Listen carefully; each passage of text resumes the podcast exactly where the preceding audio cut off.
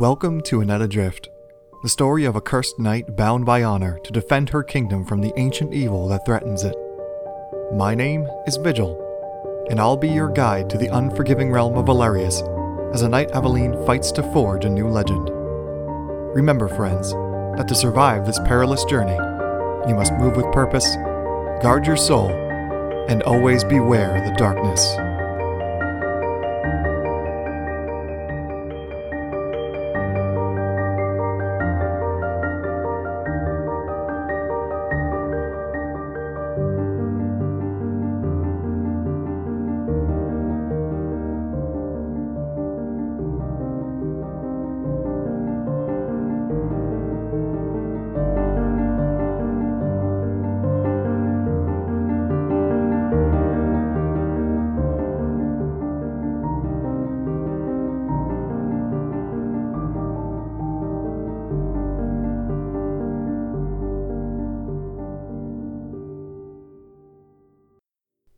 Aveline awoke from a restless nightmare slumber with a start, the air around her still and cold. The hairs on her neck stood on end, and her skin flushed with terror. Having emerged into gloom, the knight was suddenly possessed of an unshakable certainty that escape had been an illusion, that she had been dragged back into the void, and her time with Roland was nothing but a dream, conjured by that evil place to compound her suffering. A cloud of milky breath rose upward in the cold. Aveline's eyes adjusted. The long moment of panic subsided. Illuminated by hazy sunlight from behind her, hundreds of black statues stood silent, crowded, and inert. After an endless season of dark imprisonment, the knight was free. Aveline rose from the floor and collected herself. She sheathed Durandal in its long scabbard and checked the contents of her pockets and pouches, hoping to find something that would satisfy a painfully empty stomach.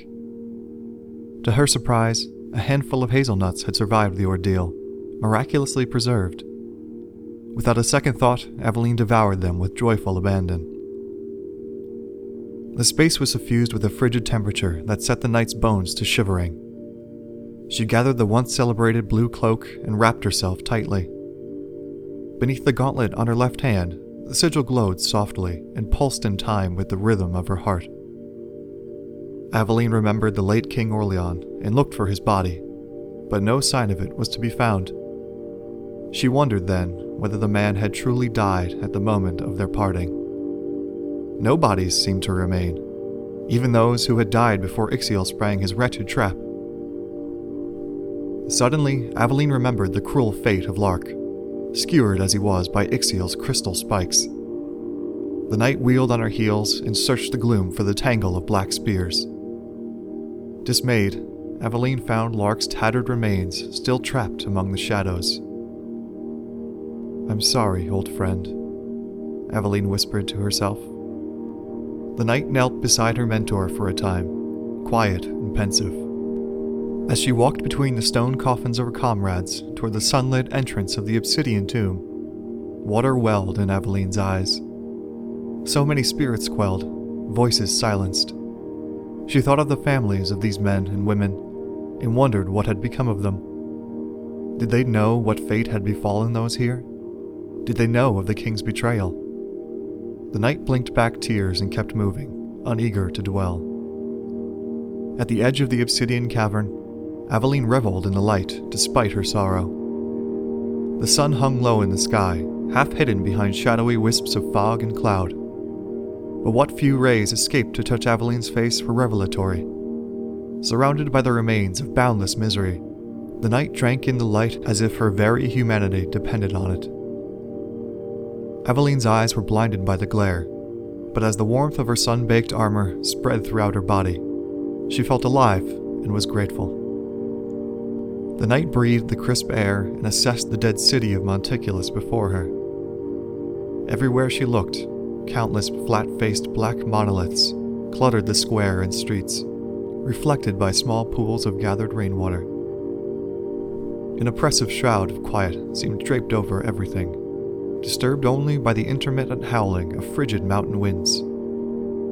The decaying scent of autumn lingered on the air, Indecipherable flags, shredded and obscured by time, flapped on wind worn poles. Arrogant vines, untamed by decades of neglect, grew up between cracked cobblestones and covered many of the eroded walls. Homes, stores, and houses of worship, once loved and oft visited, stood empty and decrepit. There were no signs of human activity, no signs of beast or bird. As Roland had warned, it seemed decades had passed in this place abandoned to its cursed fate. West, he said. The young knight spoke to no one. Aveline had seen enough. She nodded to herself, then made her way down the steps and into the street. She walked slowly to avoid the obsidian blocks, back the way her army had come so many years before. Abandoned by frightened soldiers in the turmoil, a smattering of weapons littered the ground. Most were broken and useless, except for a polished blackwood shortbow that decades later seemed in perfect condition. The knight gave thanks to the skilled craftsman and collected it, as well as a quiver and a handful of arrows, then stowed them both over her shoulder. Accelerated by the stone walls that guided the streets, gale after gale screamed past Aveline. The blue cloak wrapped around her shoulders flapped violently as she grasped the hilt of her sword for stability. She grimaced and kept walking. As she passed the city walls, the knight silently renewed her pledge to the faithful warriors who had entered the city never to return. Should she walk free when so many had fallen, their sacrifice would not be in vain. The gift of life would not be wasted. As her father had counseled, Despair and guilt and grief were of little use to her now.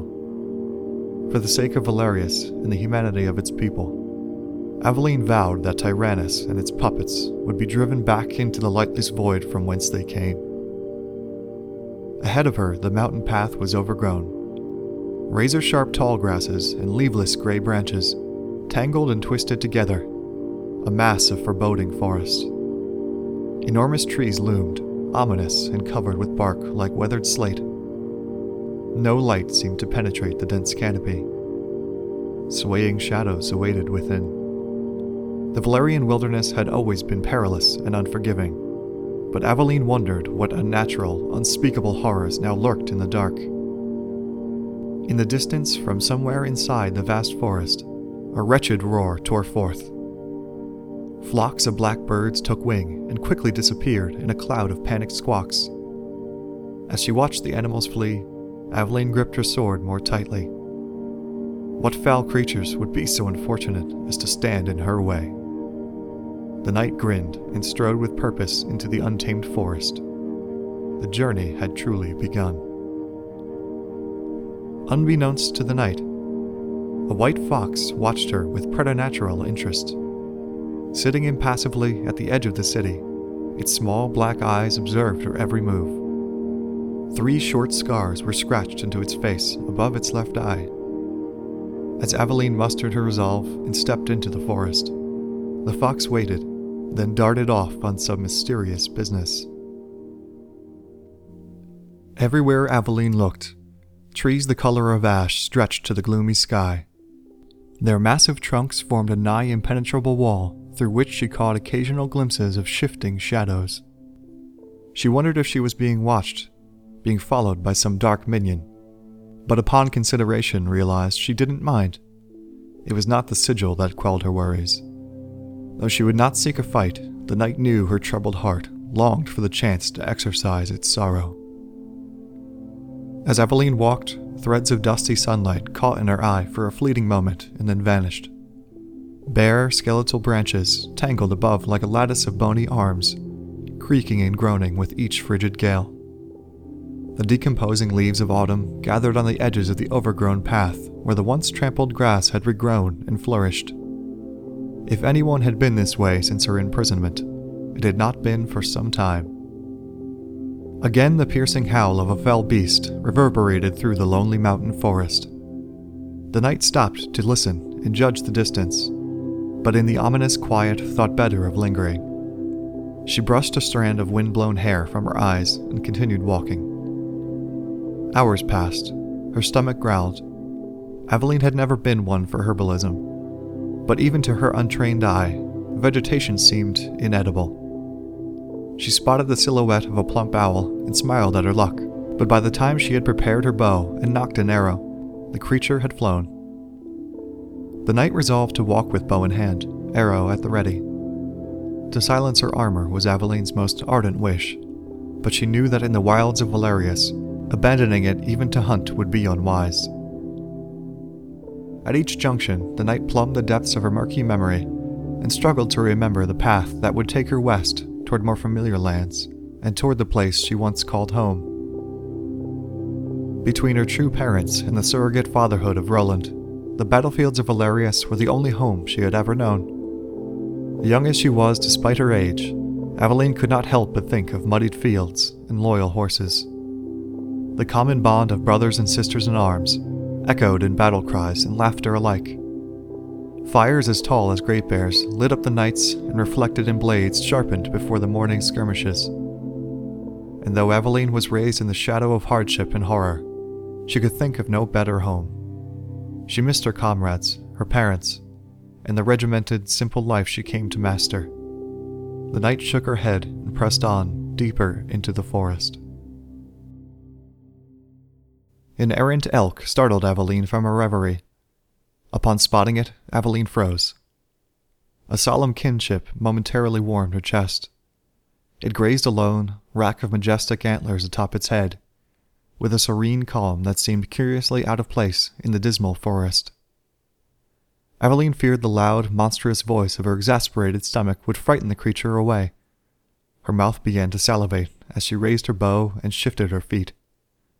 Having always preferred the blood warming dance of close combat, the cold calculation of archery was never the knight's calling. She hoped now that her mediocre skills had not degraded yet further since last she practiced. She thought of Roland and his effortless draw and casual release. Aveline breathed in, pulled the string back, and attempted to mimic the smooth motions her father had demonstrated time and again. Tensed arms trembled with hunger. The knight focused her eyes and loosed the arrow. It sailed aimlessly past the elk and sank its sharp point into a nearby tree. Alarmed but too proud to know better, the beast raised its head in confusion and glanced from side to side, trying desperately to deduce what was happening. Aveline cursed herself quietly and crouched low. She nocked another arrow, breathed deep, and with as little thought as possible, stood to shoot again. The second arrow blinked through the air to lodge itself in the elk's chest the beautiful, horned animal squealed in surprise, a jet of steam erupting from its mouth. As it bounded into the forest, screaming in terror, Aveline tossed the bow over her shoulder and ran after her prey. The elk leaped through thorny bramble and over decayed branches, leaving a bloody path in its wake. Aveline sprinted as fast as she could, but could hardly overcome the impairment of armor and malnourishment.